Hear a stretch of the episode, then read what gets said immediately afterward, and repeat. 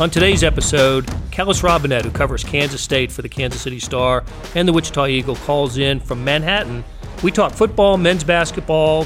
How about some tailgating and summer beer choices for you as well? This is Sports Beat KC, a sports podcast presented by the Kansas City Star, and I'm Blair Kerkhoff.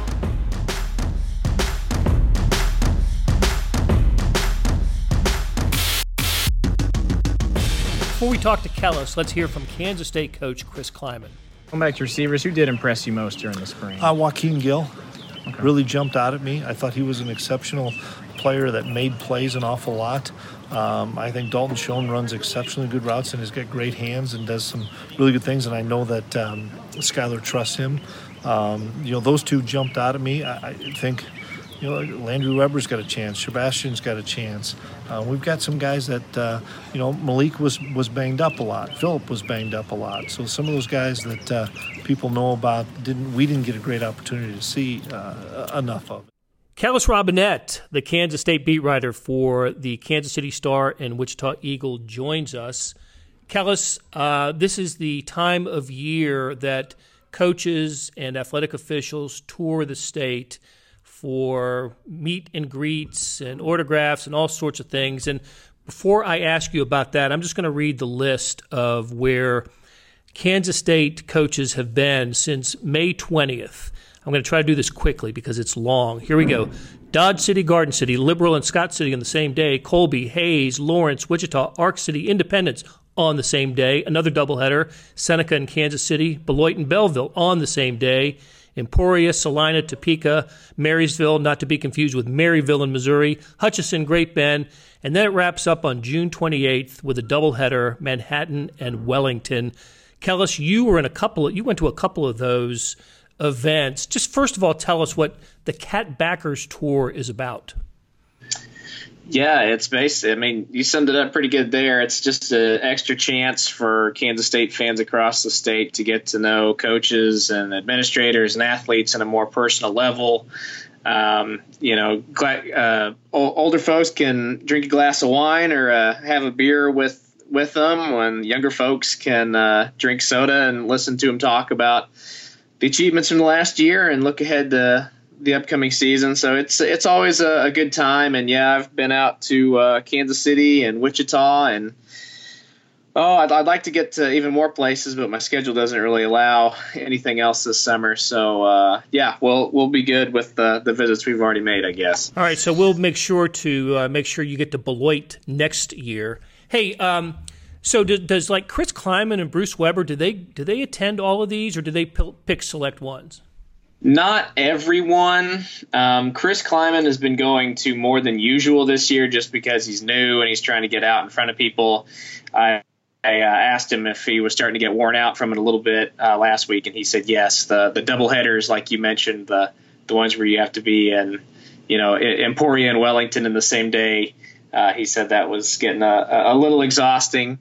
Um, and then typically the head football coach and the head basketball coach will rotate uh, they'll just you know they'll split it up. One will go here, one will go there, so it doesn't get too rough for them. But they've I, at, at, every major stop, I'm pretty sure uh, the new football coach has been there, and they've had at least somebody uh, from from the basketball team there too talking to people. Well, th- this happens. A lot of schools do this. I, I don't know of anybody of any school that has a schedule as extensive as Kansas State. So, a salute to to the Wildcats.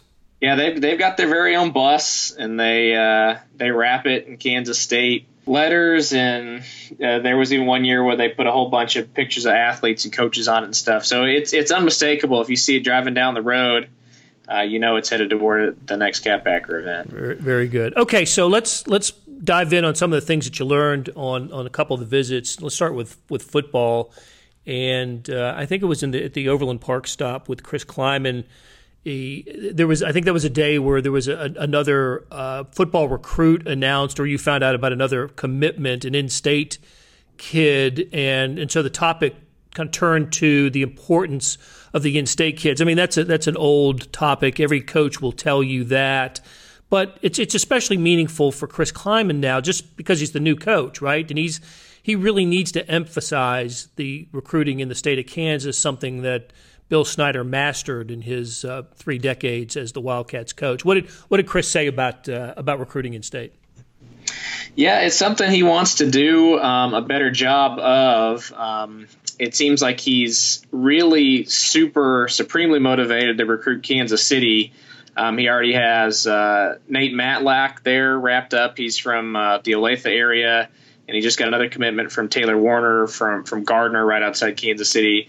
Um, it seems like every day they offer somebody new from the Kansas City area.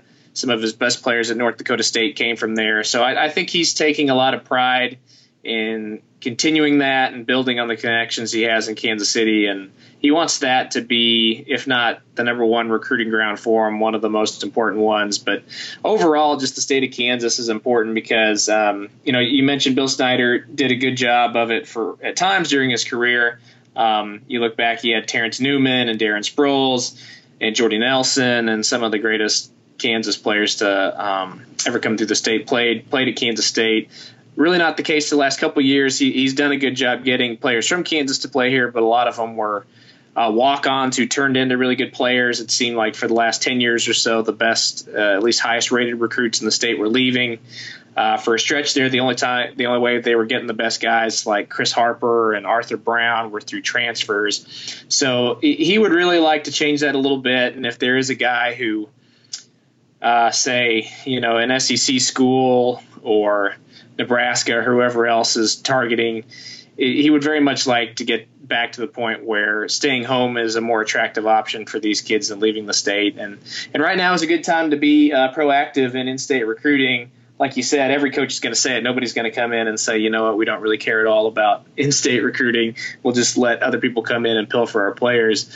Um, but there, there is an uptick in recruiting in Kansas right now. There's uh, more talent I feel than usual on hand in the state. So if you're gonna if you're gonna start trying to get more Sunflower State players, now is definitely the time to do it. The other thing I think about when we, when we uh, address this topic, Kellis, is at the time uh, in um, when Bill Snyder wasn't there, the three years that he was not at Kansas State, when Mark Mangino had it up and running at Kansas, and Kansas was doing a really good job of getting in-state kids at that time. Jake Sharp, the running back, and you know Meier, the, the, the wide receiver, and it was it was Kansas that was getting the, the some of the top in-state kids at the time. And look, Bill Snyder, one of his maybe his first emphasis as the as the Wildcats coach was to be better than Kansas, and he was. Almost every year he was there, and that starts with making sure that the the top players in the state of Kansas, including you know the, both sides of the metro area, uh, the state line in Kansas City, end up being K State Wildcats. So I, I, think that also is a um, is a component to this that staying ahead of Kansas and beating the Jayhawks on the recruiting trail in the state is a is, is going to be an emphasis for for Klieman. Yeah, for sure, and it's uh, kind of the wild wild west right now for for people in the state because you got Klieman coming in new and Les Miles coming in new. They're both trying to one up the other, so there's a little bit more attention uh, from both those guys across the state. They're all trying to make a good impression on players and coaches, and you want to make the best first impression possible. I imagine one of the topics that uh, that, that Klieman is getting on his stops is what's going to become of the wide receiver position with the Isaiah Zuber uh, uh, announcement that he's transferring and and and, and the suspension to the for the talented freshman who's in. We, we still don't know what his eligibility status is, is going to be. So what uh, what's what's the status of, of wide receiver right now, Kellis? What if the season were to open today? Would would the Wildcats be in trouble at that position? What do they got going there? I don't know if trouble would be the right word for it. Um, I would say though that things have gotten much more cloudy than they were a month ago. Coming out of spring ball, everybody was just raving about the receiver position, mainly because Hunter Rison looked really good. Uh, people said he might be the best offensive weapon on the team coming out of spring practice. And then Isaiah Zuber, even though he didn't play, he was recovering from hip surgery, put up the best numbers of anybody last season. So the thought was you pair those two guys together as your outside receivers and bring along some other guys for depth who, who we know about. And the position looks not only good at the top, but pretty deep and best overall position on the roster potentially. Now you take those two guys away. And, you know, now you're looking at Dalton Schoen maybe being the number one receiver, even though he's been a solid guy and a, a very good team leader he's not exactly the type of player you look at and say, "Boy, I really love that he's uh, the best receiver on this Big 12 football team." Um, good, after good, that, good possession just, guy uh, though, right? I mean, good good oh, great. possession receiver for sure. Yeah, yeah, good, good possession guy. Knows how to get open. He doesn't drop passes. He, I mean, he he's had um, big moments for K State for sure. I'm not saying trying to make it out like he's uh, not any good or anything. He is good, but he's definitely not Tyler Lockett or the typical you know game mold breaker. of a yeah. number one receiver. Um, some other guys might have that potential. Uh, Wykeen Gill is somebody that, that they like during spring practices. Um, he's kind of the opposite of Dalton Schoen, maybe a little bit uh, shakier with his hands. Um, doesn't always get open, but when he does, he gets open and, and he, he gets open deep for big plays. So he could be a playmaker. Uh, Malik Knowles is a redshirt freshman who we saw playing four games last season, and honestly, uh, from what I saw him last year, I'm, I'm was curious why they didn't just go ahead and play him all year. I thought he was one of their best receivers last year. So those three guys, and then you could throw in Phillip Brooks, um, Landry Weber, and some incoming freshmen. I think they're going to try to get all of them out there and see see who does the best job. Um, I guess if there is a position where you were going to lose two potential starters on this team, that's probably it. That's b- about the only one where they had enough numbers where you could really weather it and still think, okay, we're, we're not uh, crushed there. But yeah, the, the high end talent there is taking a little bit of a dip. Could that be a position group where we see some some freshmen uh, involved? You you quoted Klieman uh, from one of the the catbacker stops saying that look, we get um, it, we're going to play freshmen if they're if they're ready to go, we're going to play them. And I'm not saying that's a departure from the previous regime, but it just seemed like there may be a more of an emphasis on it now with uh, maybe out of necessity, but it could be a philo- philosophical thing as well. Yeah, I I definitely think you're going to see at least one freshman receiver out there. I think you're going to see a lot of freshmen all over the place. Um, but the, the guy everybody wants to see is Joshua Youngblood, a receiver from Tampa, who they got kind of at the last minute. He actually had some pretty. He actually had a pretty good offer sheet. Um, just for for whatever reason was still available. Uh, Chris Klieman came in after he got the job and convinced him to to come in and, and play here. He's really fast um, and, and is the type of guy who could come in and maybe make some big plays. I think they'll get him involved there and at running back maybe a little bit, try to get him the ball in some creative ways. But um, they're going to do the same thing at running back. They've got a lot of freshmen coming in there. They're going to play linebacker. I, I think his philosophy, Chris Klieman's philosophy, is um, it, if they're healthy and ready to contribute, might as well just get them out there, even if it's just on special teams, get them the experience, uh, boost our roster as much as we can. So I think we're going to see more freshmen than ever play next season. Okay, and as we transition into into basketball, uh, I'm I'm curious about some some new names there. We all, you know, we, we got the word of Xavier Sneed pulling his name out of uh, you know off the draft list and rejoining the Wildcats for next season, along with uh, uh, Cartier Diarra and um, uh, some some other veterans. I, I, I like the I, I like the foundation for Kansas State basketball next year, but I'm also intrigued by some new names. And uh, uh, DaJuan Gordon, am I pronouncing that? Am I pronouncing that? Is that how he pronounces it? Uh, I, I think I think it's a hard a hard J. DaJuan. I think is Gordon, thank you. Um, so uh, he he appears to me uh, maybe to be the the cream of the crop, the cream of the crop when it comes to the the incoming uh, talent here. I, I see him as a possible starter. I do too. Um, I think uh, I, I agree with you. I I know this is kind of a bold thing to say, not having him seen him play live or anything like that, but just based on the year he had and the recruiting attention he got, I, I think he could end up being, or at least has the potential to be, uh, one of the very best players Bruce Weber has signed at Kansas State. Um, he was so good in Chicago last season that the Chicago Sun Times named him City Player of the Year, um, which is quite an honor uh, in, in that area. And honestly, he's the kind of player Bruce Weber would have loved to get at Illinois um, when they were doing really good there. So for him to, to get a player like that here at Kansas State, um, who had a really good senior year, and he's now he's now a four star recruit in the top 100 for, for rivals. Uh, in their latest recruiting rankings, uh, he, he, looks like a guy who can come in and, and, help in a lot of ways. Good on defense, good on offense. Uh, his surge as a high school senior really reminds me of Marcus Foster when he came in as a freshman, and you know Kansas State coaches were quietly uh, very optimistic about what he could do, but maybe people on the on the outside didn't really realize how good he was. Um, well, uh, uh hopefully, he has a little bit better head on his shoulders uh, and, and, can handle some success earlier. But I, think he has the kind of potential to be that kind of impact player right away. Um, but I, I, think all the new guys will get a chance to contribute. We heard Chris Lowery say last week that basically the way the roster is set up, they're going to have no choice but to play uh, two freshmen at uh, at power forward, Montavious Murphy and Antonio Gordon, and basically just let them split the position. So you're going to see a whole lot of those guys as freshmen, and then the other, I guess, wild card is David Sloan, the JUCO guy they got, who is another person the coaches are really quietly um, pumped about. He he had a really really good offer sheet coming out of high school. Uh, former top 100 recruit. He's from Louisville.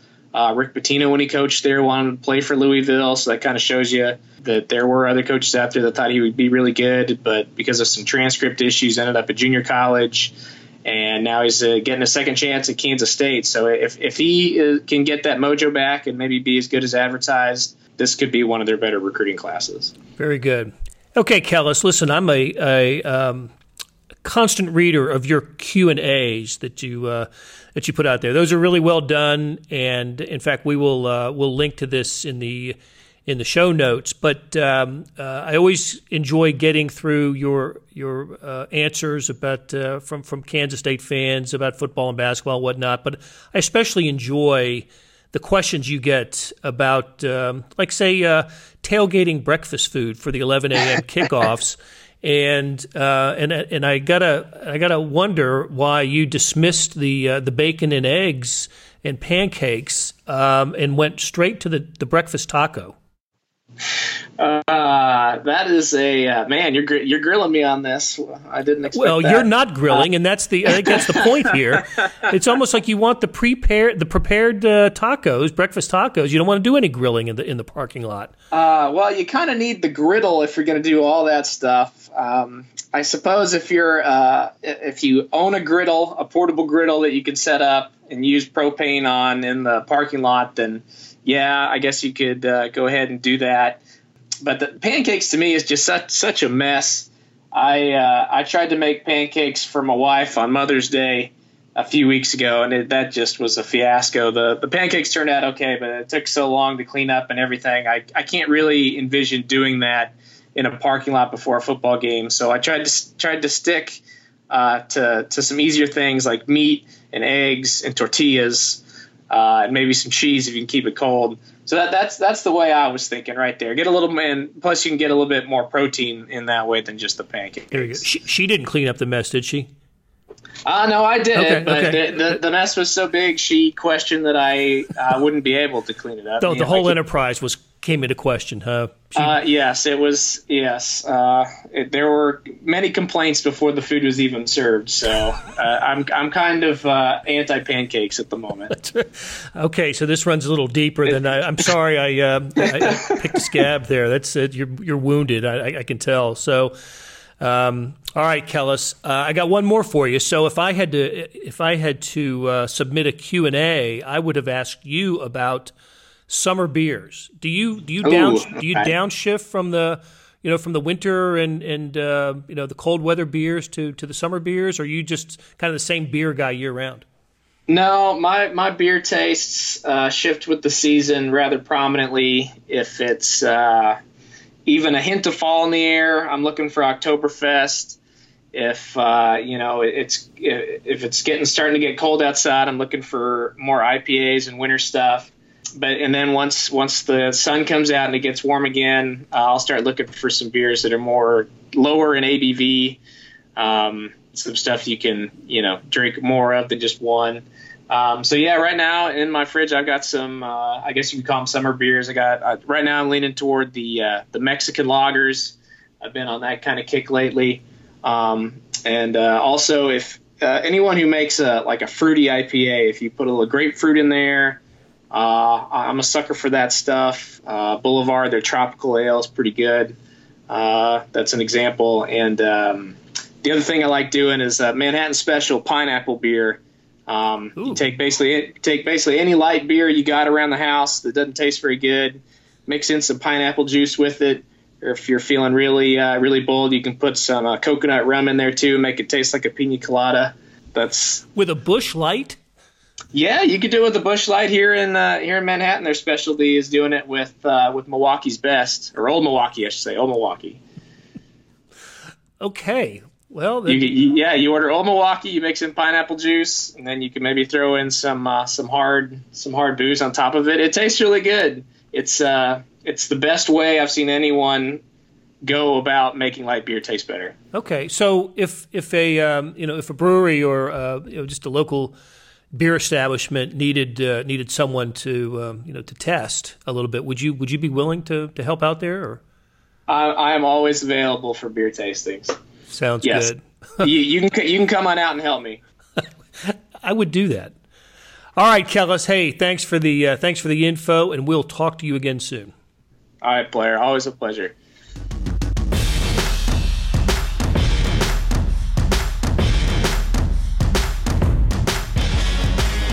Links to the stories we discussed can be found in the show notes and on kansascity.com and kansas.com. Thanks to Kathy Liu and Leah Becerra for producing this episode. This has been Sports Beat KC, the sports podcast presented by the Kansas City Star, and we'll be back soon to talk Kansas City sports.